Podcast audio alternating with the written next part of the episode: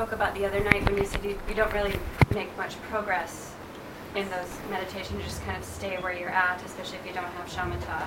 Um, in making the transition from those meditations into the anapana meditation, which is not as active or as easily to be engaged in, and I wonder if you have anything to say about that. Okay. Is that a question that needs to be repeated? I don't think I could repeat it. Yeah.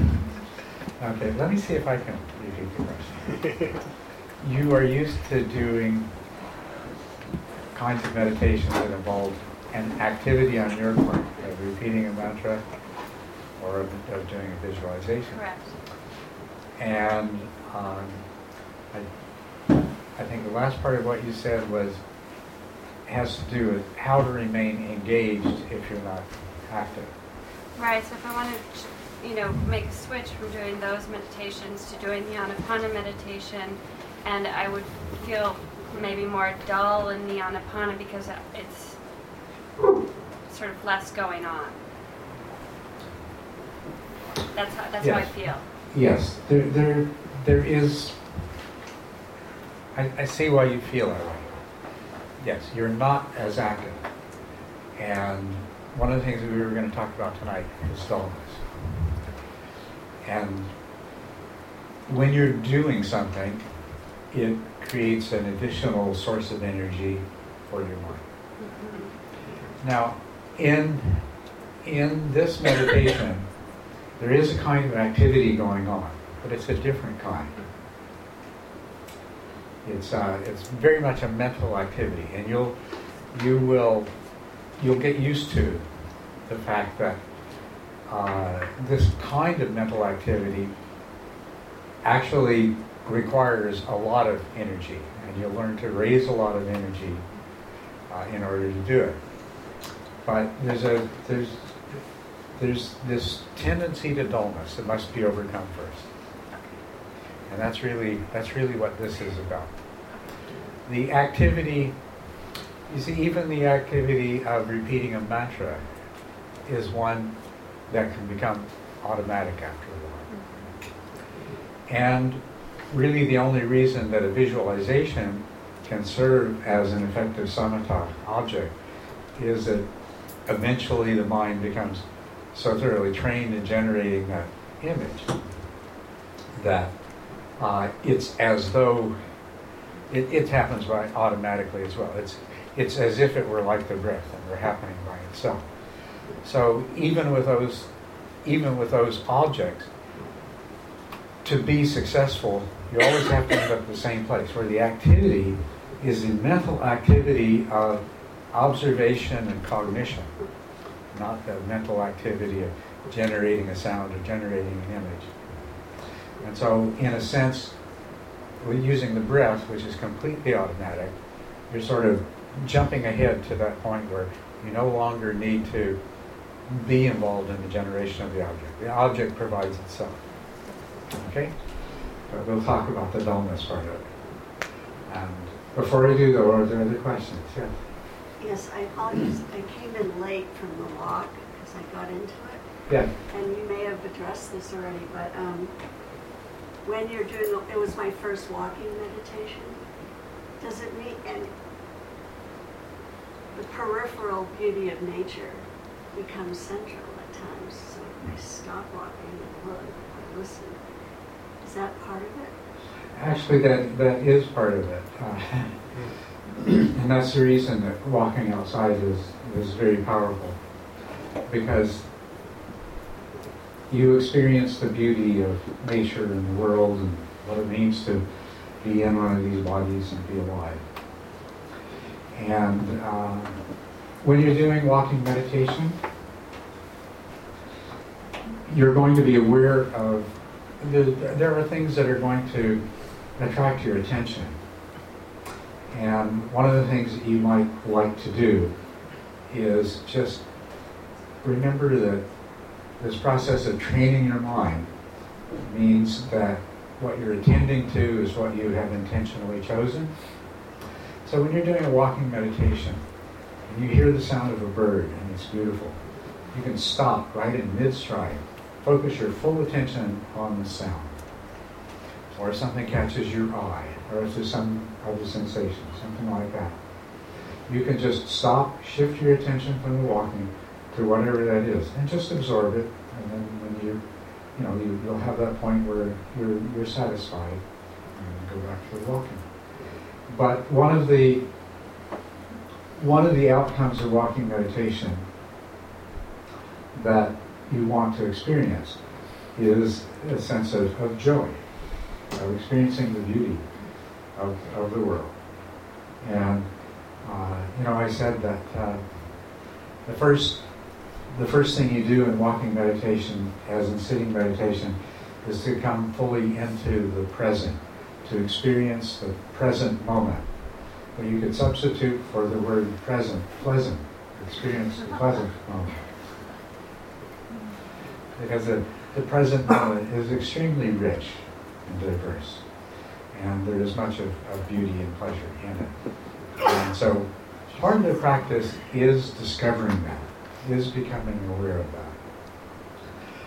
As a matter of fact, in any moment, the reality that you are in, in any moment, is one that has been selected out of a huge number of potential realities. The amount of sensory information that comes in through your five senses every moment is enormously greater than the small amount that reaches your consciousness. And when two people are in the same situation, and for one, it's a wonderful experience, and for the other one, it's a terrible experience, it's because what has entered consciousness, what they paid attention to, has been entirely different. And so, one of the things that comes through walking meditation is a realization, appreciation of that. You will discover that the present moment is so vastly, enormously greater than anything your mind can encompass. And you realize that whatever you are experiencing has been selected. And that if you don't like what's been selected, you can always change channels. but you, you learn those things. Are there, yes. Perhaps not right now, but maybe later on this evening or tomorrow. Do you think you might be able to discuss with us just a little bit of, uh, more about the, a little bit about the retreat, what you might do with us? A little bit more about, about the retreat a retreat. in March. Yes, I will. I, I, I had the intention of speaking more about the retreat, and I will do that, and uh, don't let me forget.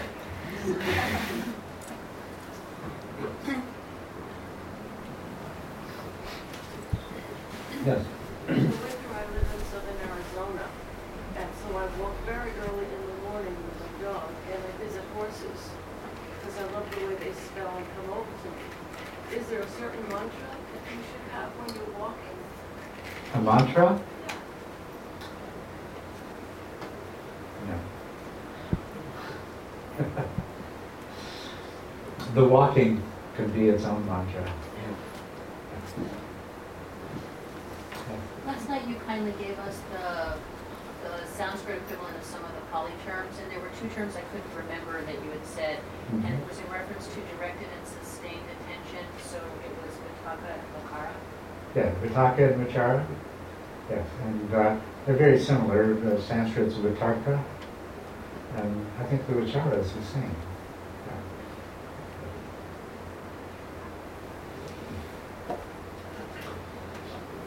Yes. More on the uh, question on the breath.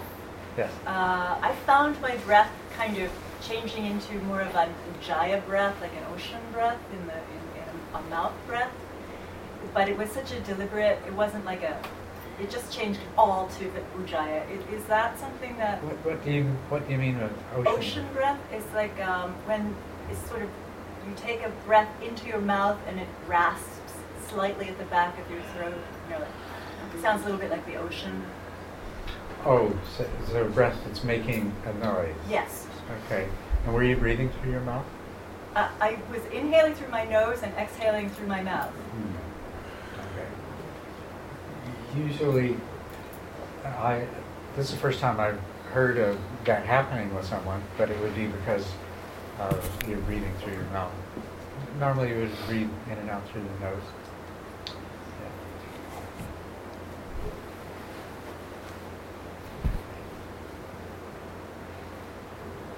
Anything else? All right. So I wanted to talk a little bit about dullness and pain, or discomfort. And let's address dullness first.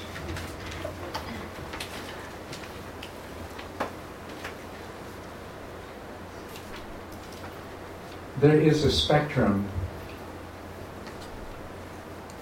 that corresponds to the energy level of the mind. And at one end of the spectrum of maximum dullness is where you're in deep sleep or coma. The other end of that spectrum is a place that some of you may have experienced at one time or another. It often happens in a life threatening situation where your mind just shifts into high gear. You are aware of every detail of everything that's unfolding around you. It's usually accompanied by a sense of being somehow removed and outside of the situation. But you have crystal clear perception. How many of you have had that experience sometime or other? So you know what I'm talking about. Okay. So that's the that's the two ends of the spectrum uh, of, of dullness. Zero dullness maximum dullness. We live most of our lives somewhere in the middle. Uh, probably most of us somewhere in the lower half. By comparison with what we're capable of. And those experiences show you what your mind is capable of.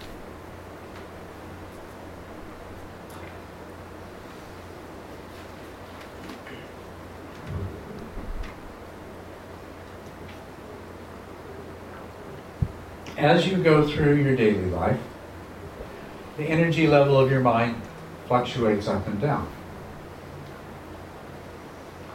To the extent that uh, something is interesting or exciting, important, valuable, threatening, whatever, the energy level of your mind will increase somewhat. You will be more alert and aware. And there are other times where nothing that important seems to be going on, and your your energy level of your mind will fall down. Could you, it could become so relaxed that you end up in sort of a spaced out condition. But you see what I mean. You, you know what it's like. All day long, the energy level of your mind goes up and down, mostly in response to external circumstances. Then, of course, there's one time of the day when what you do is you close your eyes and you withdraw your attention from all external things, very much the way you do in meditation, and you go to sleep.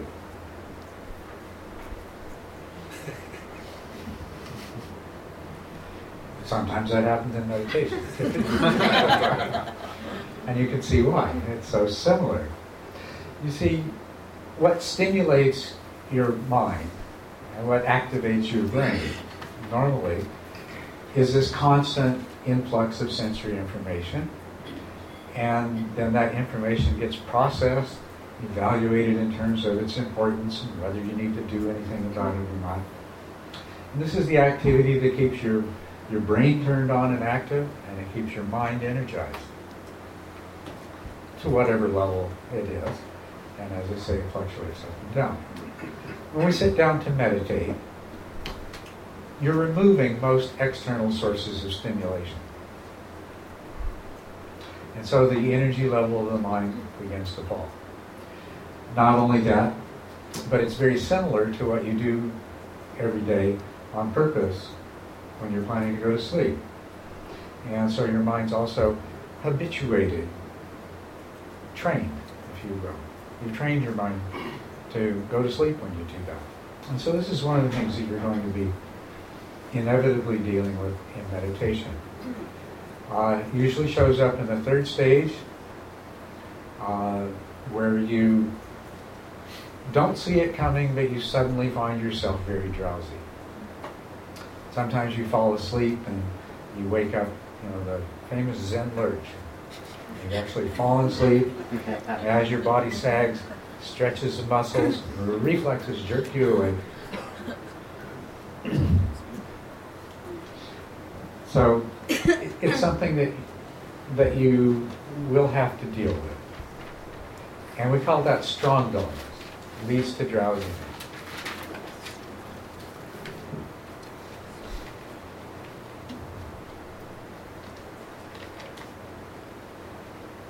When it first shows up, as I say, it's usually pretty strong uh, by the time you notice it. You may have already fallen asleep and then you jerked awake. And then after that, you may be aware of a drowsiness. And uh, you may be aware of the sensation of sinking into dullness and sleepiness. That is preceded by a subtler form of dullness. You know, if uh, if this is the level that your mind's at when you're not meditating and you're, you're just doing things in the world, you begin to meditate and it slowly, slowly sinks down to a lower energy level. And you're usually not aware of that. And you're not particularly trained to recognize that. And so it, the dullness will get stronger and stronger until finally it reaches a point where it's obvious in the form of drowsiness and sleepiness. And that, as I say, that happens in stage three. So when that happens, you have to start dealing with dullness. And as a part of your meditation, you're going to have to deal with dullness until you overcome it completely. First, in, in stage three, you just overcome the really strongest form of sleepiness and drowsiness.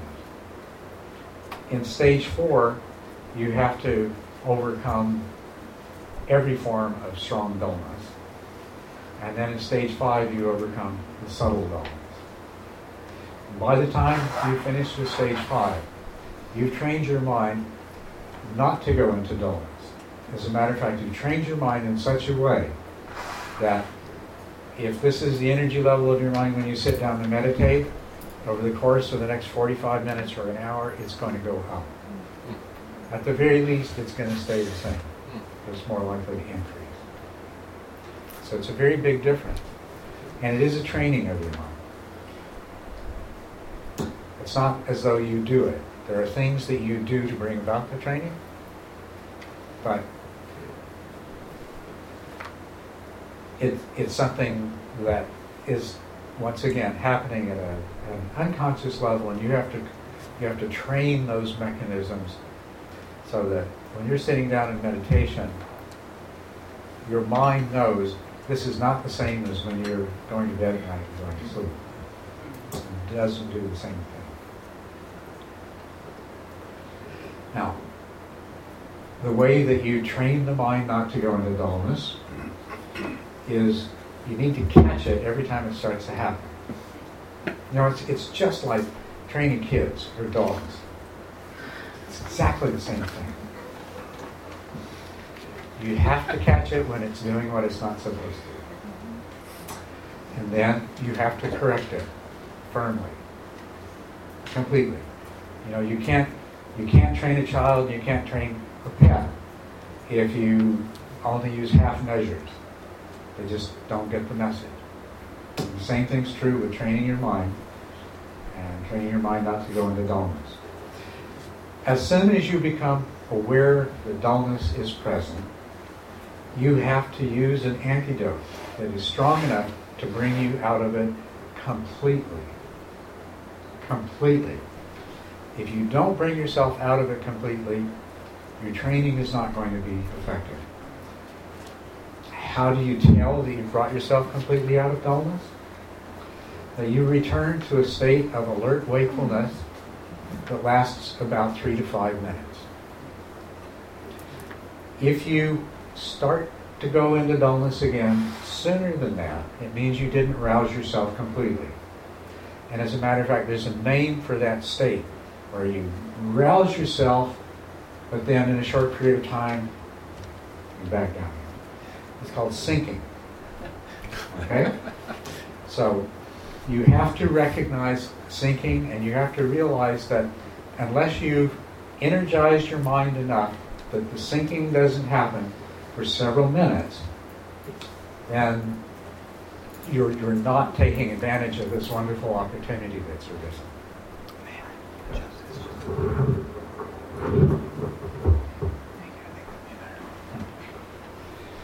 And that is the way to look at dullness.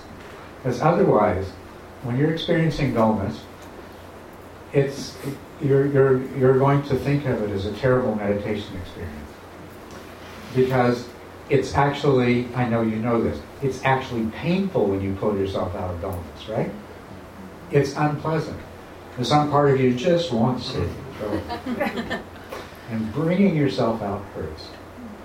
And of course, by all of the standards that you would judge your medication, this is not good. I keep falling asleep. So it can lead to frustration, disappointment, all kinds of negative thoughts. But instead of that, whenever you experience dullness, I want you to think of it as a gift, an opportunity. Because in this process, you are going to overcome dullness completely. The only way that you're going to overcome dullness is by training yourself in the proper way whenever it's available. So when dullness is there, it's, oh, good, I've been waiting for a chance to work. Okay? Try to think of it that way. So you want to rouse yourself enough so that you're going to stay bright and alert for three to five minutes. And uh, do you want to know the physiology of that? Yeah. Okay. You see, there's two parts of your brain that are interacting, energizing each other. There's the cerebral cortex, the surface of your brain, where all kinds of fun activity takes place. And then in your brain stem is what's called the reticular activating system. And the reticular activating system has these fibers that go up to the cortex and stimulate it so that you're awake. And then when your cortex is active, processing sensory information, thinking important thoughts, all that sort of stuff, it has fibers that go down to the reticular activating system and stimulate it. And so there's this sort of back and forth loop, and that's what keeps you awake all day. When you go to sleep, those two systems are, are no longer stimulating each other and you fall asleep. You wake up in the morning, and you start stimulating each other. So when you slipped into dullness, usually what's happened is the decrease in stimulation of your cortex means that it's no longer stimulating the reticular activating system as strongly. So now the reticular activating system is in turn no longer stimulating the cortex as strongly. And so the cortex is that much more resistant to whatever information is coming into it and doesn't respond as strongly. And so its energy level falls. And of course, that means it stimulates the reticular activating system even less. So you're in this downward spiral of increasing dullness, decreasing energy level of the mind. When you do something to rouse yourself out of that, when you realize you're dulling, oh, ah, okay, I'll start all over here. When you do that, you'll you'll set this system back in motion again. But if you set it, if you have activated enough that now that your cortex has really has reached sort of its plateau level of normal waking activity, if the dullness returns, it's going to take just that amount of time I mentioned, about three to five minutes, for it to lose that and mm. for the next period of dullness to set in. So this is this is wonderful because this tells you this this is a way of knowing that you've used a strong enough antidote. And if you can't, if you haven't succeeded in bringing yourself to a sufficient level of alertness that it can be sustained for several minutes, then you need to use a stronger antidote. Got the idea? Mm-hmm. You identify it, and then you apply an appropriate antidote. Of course, it's going to take some trial and error to determine how strong an antidote you need. And of course, it's going to take some experience to get good at recognizing dullness. The earlier you recognize it, the easier it is to overcome. And the longer, you know, the longer it's been going on, the harder it is going to be to rouse yourself from it. Now, when, when the first dullness that you become aware of is a distinct sense of drowsiness, you're going to have to use a really strong antidote. And this afternoon I introduced you to one of those. Clenching your muscles and let go of it. And do that several times. And maybe did, did you notice an effect that it had? Mm-hmm. That wakes you up. There's another one very similar. You can take a deep breath and then let it out slowly against resistance. And you'll have the same effect. It's like you just feel the energy rise when you do that. You can do that several times. And then there's another one where you can tighten up your perineum, tighten it, hold it for several breaths, and then release. And that will also move the energy up. So that's in terms of the spectrum of different degrees of dullness and the kinds of antidotes, that's kind of in the middle. Milder antidotes, if, if the dullness is not so strong, just expanding your awareness so you, you're, you're actually taking in external stimuli, sounds, mm-hmm. bodily sensations, so on and so forth. That can be enough to energize your mind. If you've caught the dullness early enough, if it's mild enough. Opening your eyes, meditating with your eyes open, because the light coming into your eyes stimulates the retina and the nerves of the brain, and that, well, that's, that's why I like to sleep in the dark, right? So opening your eyes is, is something that will help. And in the most mildest forms of dullness, it can be enough just to engage more fully with the breath, just to, to bring up the vividness and the intensity of your perception of those sensations and follow them more closely. That only works with the most subtle form of dullness, though. Because we're talking energy level of the mind here. That's the energy that's responsible for consciousness. And as we talked about last night, if you become too focused on something, it tends to rob consciousness from peripheral awareness. And peripheral awareness is playing a really important role in keeping dullness at bay. So just just engaging more closely with your meditation object only works in the mildest forms of dullness. Otherwise, it can be the worst thing that you can do because as you zoom in on your meditation object, you lose even more peripheral awareness and you crash that much more quickly. But these are the, these are the mildest antidotes. You see, see the progression there. The first one is really internal. You're not increasing any other source of stimulus. You're not increasing any other source of input into conscious awareness. What you're doing is intensifying what's already there. And opening your eyes, and meditating with your eyes opening, is increasing the input. Expanding your awareness to take in more of other kinds of sensations, doing the same thing. It's increasing the input, stimulating the brain, energizing the mind. And then, of course, there's the muscle clenching and relaxing and deep breathing and tightening of the perineum and all of these. These also bring a lot of additional stimulus in. It can bring in enough to bring you back to a state of full alert awareness. Sometimes that's not enough. If that's not enough, stand up and meditate standing up. Standing's a It's, one of the four classic meditation postures. But you'll find it's very difficult. But one thing about it is it will make you alert.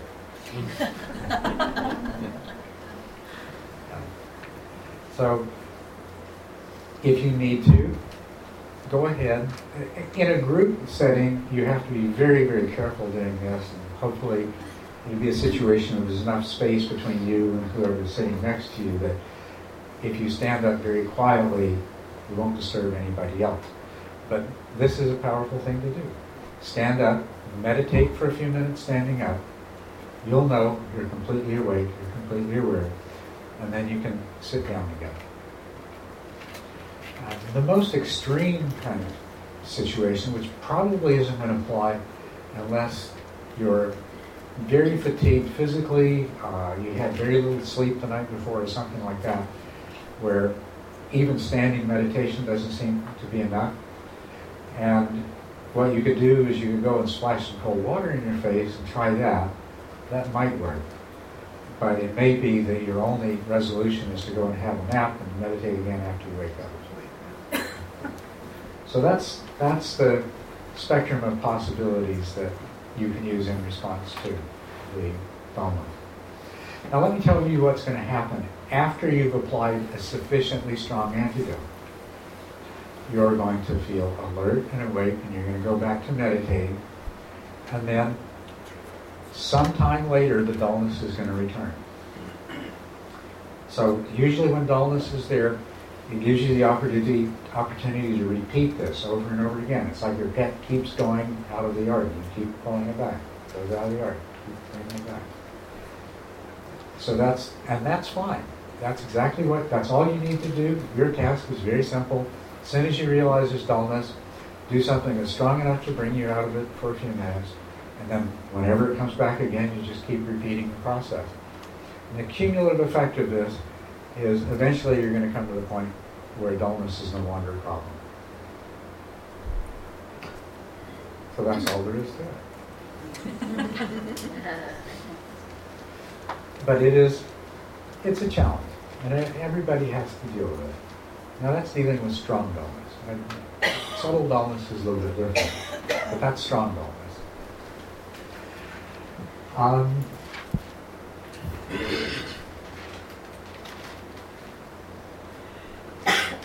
Seems like there's something else I was going to say, but I don't remember what it was right now. So let me just put this in the context of the stages of samatha. So when you're in stage three and you're dealing with really strong sleepiness, drowsiness, do whatever you can to bring yourself out of it. And don't worry about it. It's something that comes, and um, it's more than anything else at that stage the mind's conditioned response to withdrawing attention from external stimuli, closing your eyes, becoming very quiet and silent. And you'll find that if you do as I said several times, there will be a last time in which you rouse yourself and it won't come back. And the other thing that you'll notice if you're paying attention to your own mind in this process, it feels different that time. Hmm. There's a different feeling. Have any of you experienced this and know what I'm talking about? You've been dealing with dullness and you keep bringing yourself out of it. And then there's that last time, and it's it's a different feeling. You, you've reached a new energy level. No, nobody's experienced that. You've experienced that. Okay. That that is something to take note of. Of that difference in the way it feels. You, you experience that? Because as you go along, you're going to want to recognize all the different degrees of dullness that can manifest. And remember, we're starting from a place that's in the middle of the dullness scale. And so when we find ourselves in a place that's a little bit higher on energy, higher on the energy end of the scale, you want to notice that too. That's part of recognizing dullness, is recognizing when your mind has come to a new higher energy level. Say that again? Okay. Okay. What I was saying is that is that if you consider that your starting place is uh, that, that our normal consciousness is already at a certain level of dullness, sort of in the middle of the scale, we can be enormously more alert. And so, of course, we want to practice recognizing as soon as the energy level of the mind starts to fall. But part of that process is also learning to recognize when the mind's at a new higher energy level. And so when you've been working with dullness and you have that experience of your mind is definitely at a higher energy level than it has been before, you want to recognize that as well. That's part of, that's a part of the learning process. Now, strong dullness is preceded by subtle dullness. And there's two different forms that subtle dullness can take. Um, progressive subtle dullness and non-progressive subtle dullness. And non-progressive subtle dullness is really a reflection of where we ordinarily are. I mean, you're, you're awake and you stay awake all day. And you may fluctuate up and down a little bit.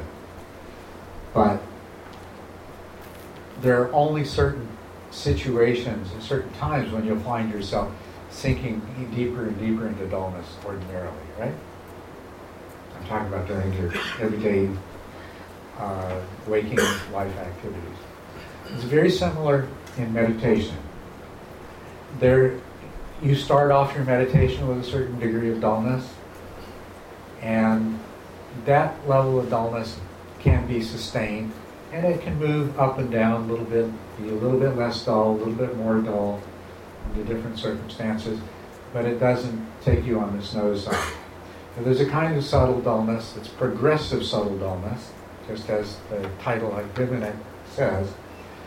It's going to get stronger and stronger until you're experiencing drowsiness, falling asleep, and so forth. So when you get to stage four, your focus in, in stage three, you've learned to pull yourself out of the really strong dullness, out of the sleepiness, the drowsiness. But now in stage four, you want to catch the dullness as soon as it begins to strengthen. In other words, you're going to overcome, you're going to permanently overcome strong dullness by recognizing progressive subtle dullness as soon as it's present. Make sense to you? Mm-hmm. Yeah. As soon as that progressive dullness is detected, then you, you make the correction. And you repeat that as often as necessary so that your mind is trained that it just doesn't do that anymore. And so the most important thing, you, you've learned all the antidotes, you've practiced all the antidotes in stage three. Now you're in stage four, the emphasis is recognizing dullness in the very earliest stages. The other thing that happens in stage four, stage four, you still have a lot of distraction. You're still prone to gross distraction. And so, if you energize the mind too much, if you overdo it, you're going to find yourself in a state of agitation. Which basically, what does that mean? That means here I was meditating, attention on the meditation object, and there was a modest number of subtle distractions in the background that I had to be aware of to keep from becoming gross distractions. You agitate the mind too much, and now you're being overwhelmed by a deluge of subtle distractions, and sooner or later, usually sooner, one of them's going to catch you sufficiently off guard. It becomes a gross distraction. So, one of the things that happens in this fourth stage is you're, you're trying to recognize progressive subtle dullness whenever it's present. You're trying to recognize whenever a subtle distraction is becoming a gross distraction. And those two are a balancing act. The subtle dullness that's present is actually going to help you avoid too much distraction. So sometimes you want the sustained subtle dullness, not the progressive subtle dullness. So you have to be able to recognize the degree of dullness that can be sustained and create a level of calmness in your mind, which is reflected by how many how many subtle distractions are vying for your attention at any given time. If it becomes too much, let a little more dullness in. The way that I would suggest you do that subjectively is imagine that this is your meditation object and you're focused on it like this. Step back and relax and look at it, but not quite so intently. If you do that, you let a little more dullness in, and you'll see that the, the subtle distractions in the background will they'll become more manageable, easier to spot. So when it starts to become a gross distraction, you can recenter your attention. Refocus your attention strongly enough to keep that distraction from coming in. But once it's there, you can back off again to that place of just a relaxed enough state of observation that you're not agitating your mind. You get the picture that I'm talking about? It's a balancing act. There's all kinds of nice little uh, metaphors and analogies that have been generated. One you've probably heard of tuning the lute, you know, not too tight and not too loose. That's really that's really what a lot of the stage stage four is about. Because you're simultaneously trying to overcome gross distraction and strong dullness, or permitting subtle distractions and subtle dullness. So not too strong and not too loose, and then you'll get good at it. When you get good at it, you're going to be pretty much immune to strong dullness from that point.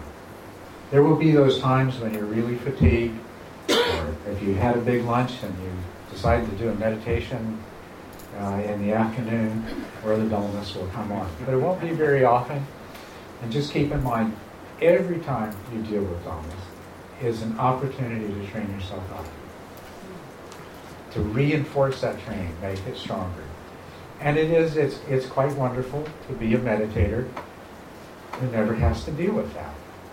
As anybody who's ever had to deal with it can appreciate.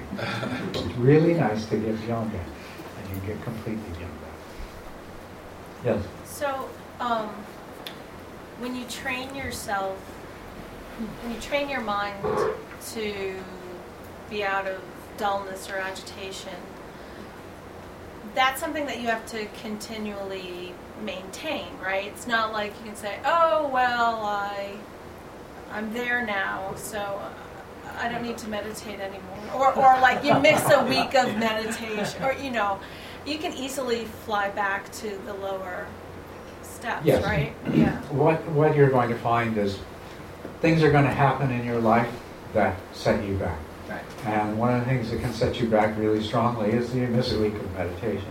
Yeah. Mm-hmm. So th- those are the kinds of things. Yeah, you're training your mind, and that as you go along, the training will become stronger and stronger. You will, by the time you reach the eighth stage of the practice, you're not going to have to worry about these things at all anymore. But say when you're at the sixth stage of the practice, you can still find yourself slipping back to stage four with strong dullness coming in and gross distractions coming in, depending on the state of your mind when you sit down to meditate. And those sorts of fluctuations are normal. As you go along, I'd say typically expect yourself to find yourself moving back and forth over several stages, continuing to make progress, you know, but a step forward, step back, and you know, um, going back and forth like that. One of the things when that's happening is to notice what it correlates with in your life. Some things are going to be very obvious. But there are things that you're going to find that it correlates with that maybe aren't uh, initially so obvious. Things that you do, things that you eat, ways that you play, all kinds of things like that that are going to affect the quality of your meditation. And of course, that means when you know what, which things affect your meditation, you're going to have to decide what their priority is as compared to the quality of your meditation. Right? But it's not a thing where you should say, oh, anything that interferes with my meditation, I better not do that anymore. That's not a good approach. Absolutely is not.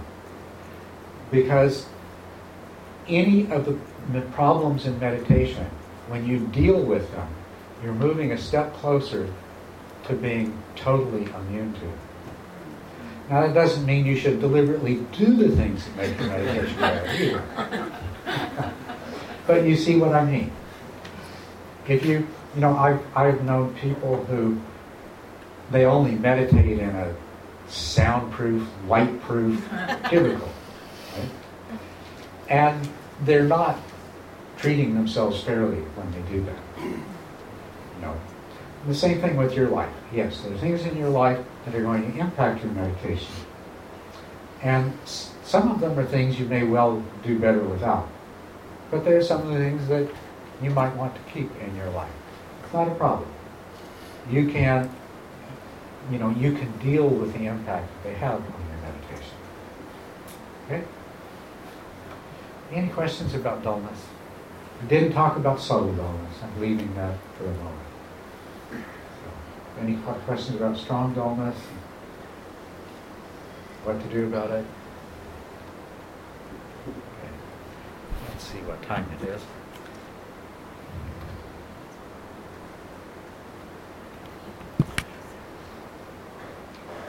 So let's talk about pain a little bit, discomfort.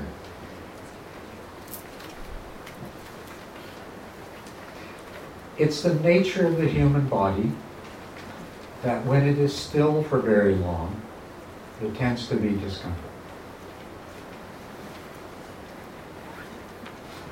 And so when you're sitting in meditation, you can expect a certain amount of discomfort to develop.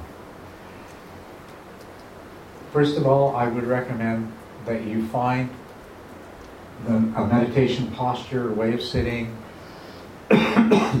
use straps, cushions, whatever, that minimize this. And especially if you have any sort of physical problem, you know, you've got an injured knee or hip or arthritis or something like that, be kind to yourself. Your body is going to provide, your body and your mind, I should say both, are going to provide more than enough pain. so if there's any that you can readily dispense with through the choice of how you sit and aids you use, do that by all means.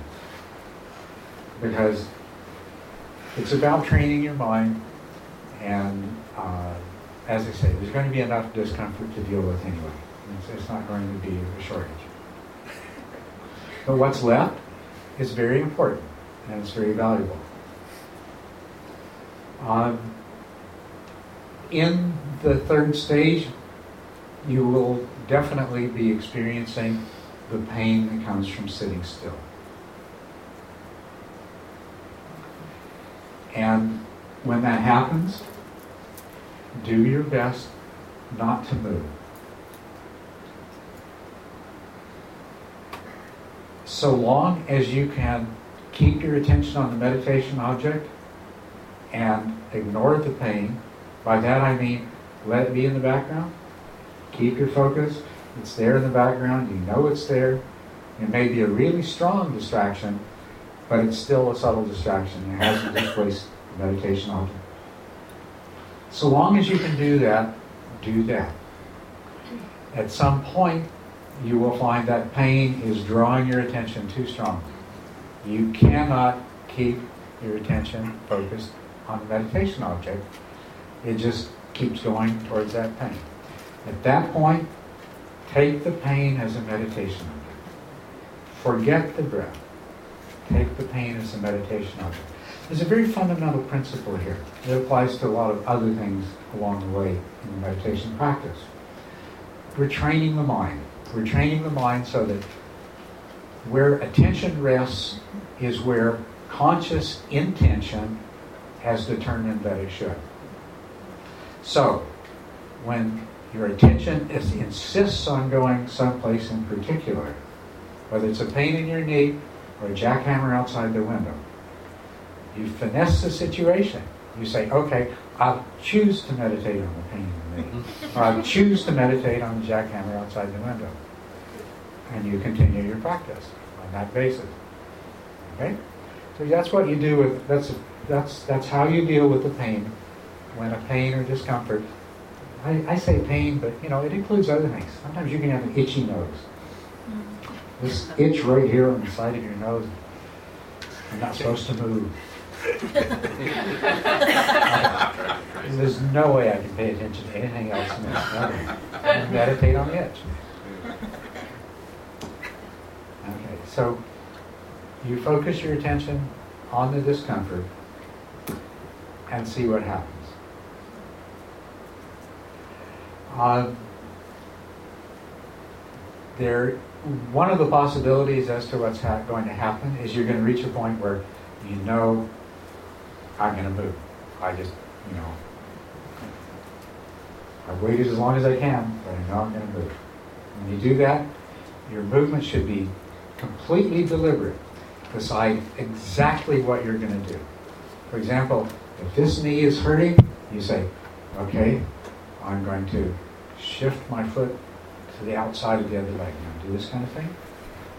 You decide exactly what you're going to do, the order of the movement, and when you're going to start. So you say to yourself, for example, okay, at the end of the next out breath, I'm going to begin the movement and I'm going to move my leg. Take the pressure off my knee. And then do it mindfully. Focus your attention fully on the part of the body that you're moving and move it complete the movement, and then go back to your meditation. If it was an itch on your nose, then you decide when you're going to move your hand. You're going to be totally aware as you move your hand, totally aware as you touch the place on your skin, totally aware as you scratch the itch, totally aware that, okay, the itch is gone, totally aware as you put your hand back wherever you had it before, and go back to the meditation. So that's the sequence of events in dealing with pain. Ignore it as long as you can, when you can't ignore it, take it as the object.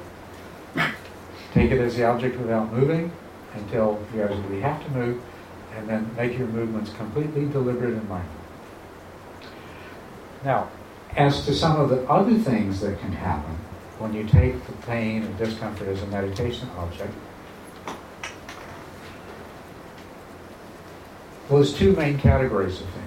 One is you achieve a tremendous insight into the nature of suffering and the other is that the sensation ceases to bother you or goes away entirely. That's the two general categories. Um, when the pain that you deal with in stage three, I said, is almost certainly due to sitting still. The physical discomfort you deal with in stage four may be due to that, but it's also very often pain that's generated by your mind. It has nothing to do with what's happening in your life. So sometimes you'll direct your attention to the pain and you'll focus on it and it'll just disappear. It'll show up somewhere else a little bit later. It's one of the games that your mind can play when it says, I'm tired of this. so it's one of the things that, that uh, will happen. Sometimes your mind takes an actual sensation that's there and it magnifies it. So sometimes when you focus your attention on an unpleasant sensation, you'll see through that and you'll realize that, oh, okay, this is just, yeah, okay, there's a burning sensation where my ankle is against the mat with the weight of my leg on top of it. But hey, you know, that's not really anything that I need to do. It's not that painful. And so you just go back to your meditation. And you've seen through the mind's attempt to magnify something that's already there and make it into a strong distraction. But some of these pains, and it could even be one like I just described, that has, has a real component to it. But sometimes what's going to happen is you're going to focus your attention on the pain and you're going to discover the nature of suffering. Let me back up a little bit. When you first focus your attention on a painful sensation, what's going to tend to happen is it's going to get worse. I'll tell you why it's going to tend to get worse. It's because you automatically identify with the pain. It's my pain. I hurt. That's the process that's taking place in your life. So there's a very important thing that you have to learn to do when you take pain as an object is to get into an objective relationship with the pain. You have to become the detached observer investigator of the pain. And the way you do that, you focus your attention on the pain, maybe a pain in your knee. Put your attention there and find the answers to a series of questions. How big is it? Is it getting bigger? Is it getting smaller? Or is it alternately getting bigger and smaller? Is it becoming more intense or less intense? Or is it fluctuating in intensity? What is the quality of it? Is it burning, aching, sharp, so on and so forth? Is it moving? How is it changing? So you become uh, a naturalist of pain, cataloging for yourself the behavior of this particular specimen. This puts you into a very different relationship to the pain than what you normally enter into. It takes a little bit of practice, but you know right away when when you've succeeded in doing that. Because in the moment that you cease identifying with it, it's immediately easier to deal with. When you enter into an objective relationship of being the observer of the pain rather than I am the pain, you'll have, you'll, okay, I can do this. Whereas a moment before it was, I don't think I can do this. This guy doesn't know what he's talking about. but then they, okay, I think I can do this. So you investigate the pain.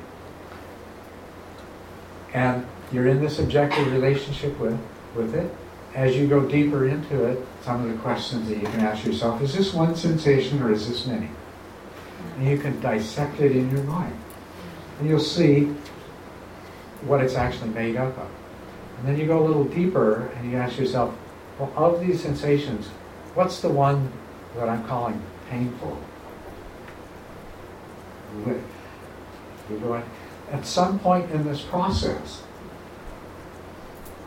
at some point in this process, you're going to realize that it's not bothering you anywhere near as much as you as it was before. Sometimes what happens, as I say, it, sometimes it just evaporates and disappears. Sometimes it just becomes, it's just another sensation. It's no big deal. It's nothing that can keep me from returning to my meditation. And sometimes it's still unpleasant.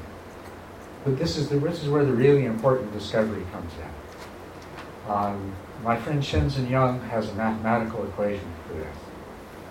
That suffering equals pain times resistance. and when you can recognize that, when you can see that, okay, there's a sensation there, yeah, it's not pleasant. It's pain. Okay. I'm resisting it. Okay? So if there's 10 units of pain and you apply 10 units of resistance, you got 100 units of suffering. If you got 10 units of pain and only one unit of resistance, you've only got the 10 units of suffering corresponding to the 10 units of pain. But the most amazing thing is if you have zero resistance, there's no suffering. It's just what it is.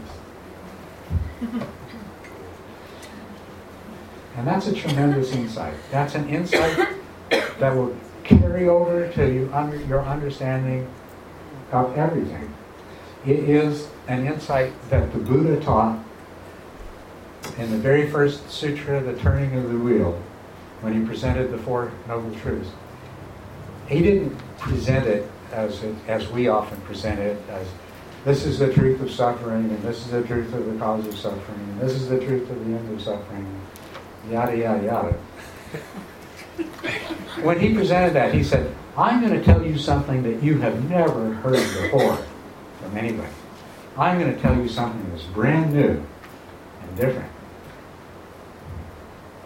Now, somebody said that and then said, life is full of suffering. That's new. Desire is the cause of suffering. Yeah, that's supposed to blow my mind? No. What he taught, what he taught in that first sutra is that it's basically what we're talking about here. The cause of pain, the cause of suffering, the cause of all of our suffering is the craving. What is craving? It's wanting something to be different than the way it is. Is that not the essence of it? Mm-hmm. And in his instruction, he was teaching this not so much as a set of facts, but as a method. He said, he said, when there is craving present, let go of the craving. And even if it's only for an instant, the suffering disappears with it. And when that happens, you will realize the truth of the cause of suffering, which then leads to the third truth, which is the permanent cessation of suffering, is the permanent cessation of craving.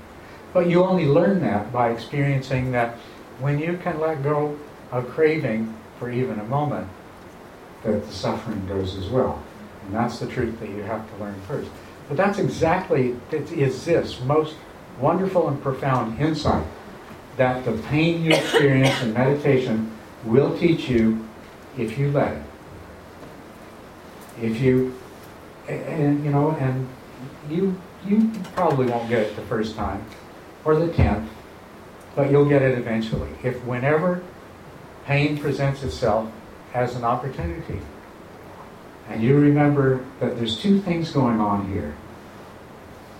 There is a physical sensation, and there is my mind's reaction to it. And that the two are different. The Buddha taught this in another sutra where he referred to it as two arrows. He said the worldling, when afflicted by a pain, is afflicted by mental suffering as well, as though he had been shot with two arrows. When an Aryan is afflicted by a physical pain, there is no need to suffer as a result of it. And so it's as though there were only one arrow instead of two. So don't don't regard pain as this horrible nuisance little problem comes along. It's a it's a wonderful teacher. But the nice thing about it is that when you learn to deal with pain in this way, in meditation, you keep practicing in that way, you'll be able to deal with all kinds of pain in your life that way. And there is a stage you come to in meditation where there is no pain. There is no discomfort. It usually happens beginning about the seventh stage, definitely by the eighth stage, where you're sitting there and your body feels absolutely deliciously delightful. It feels really good. It may feel as light as a feather. It may feel like it's just this empty shell of, of energy that's just got this wonderful quality to it. And the stillness is magnificent. And there's absolutely no desire to move for the first hour, for the second hour, for the third hour. When the time comes that the mind says, okay, it's time to go have supper, I've got to get up, it takes an effort of will to move. And when you move, your legs aren't asleep, your joints don't hurt, you just get up with a spring in your step and you go have supper. That's what you can look forward to. But in the meantime, while the pain is there, it has this wonderful lesson to teach you. So don't don't pass up the opportunity.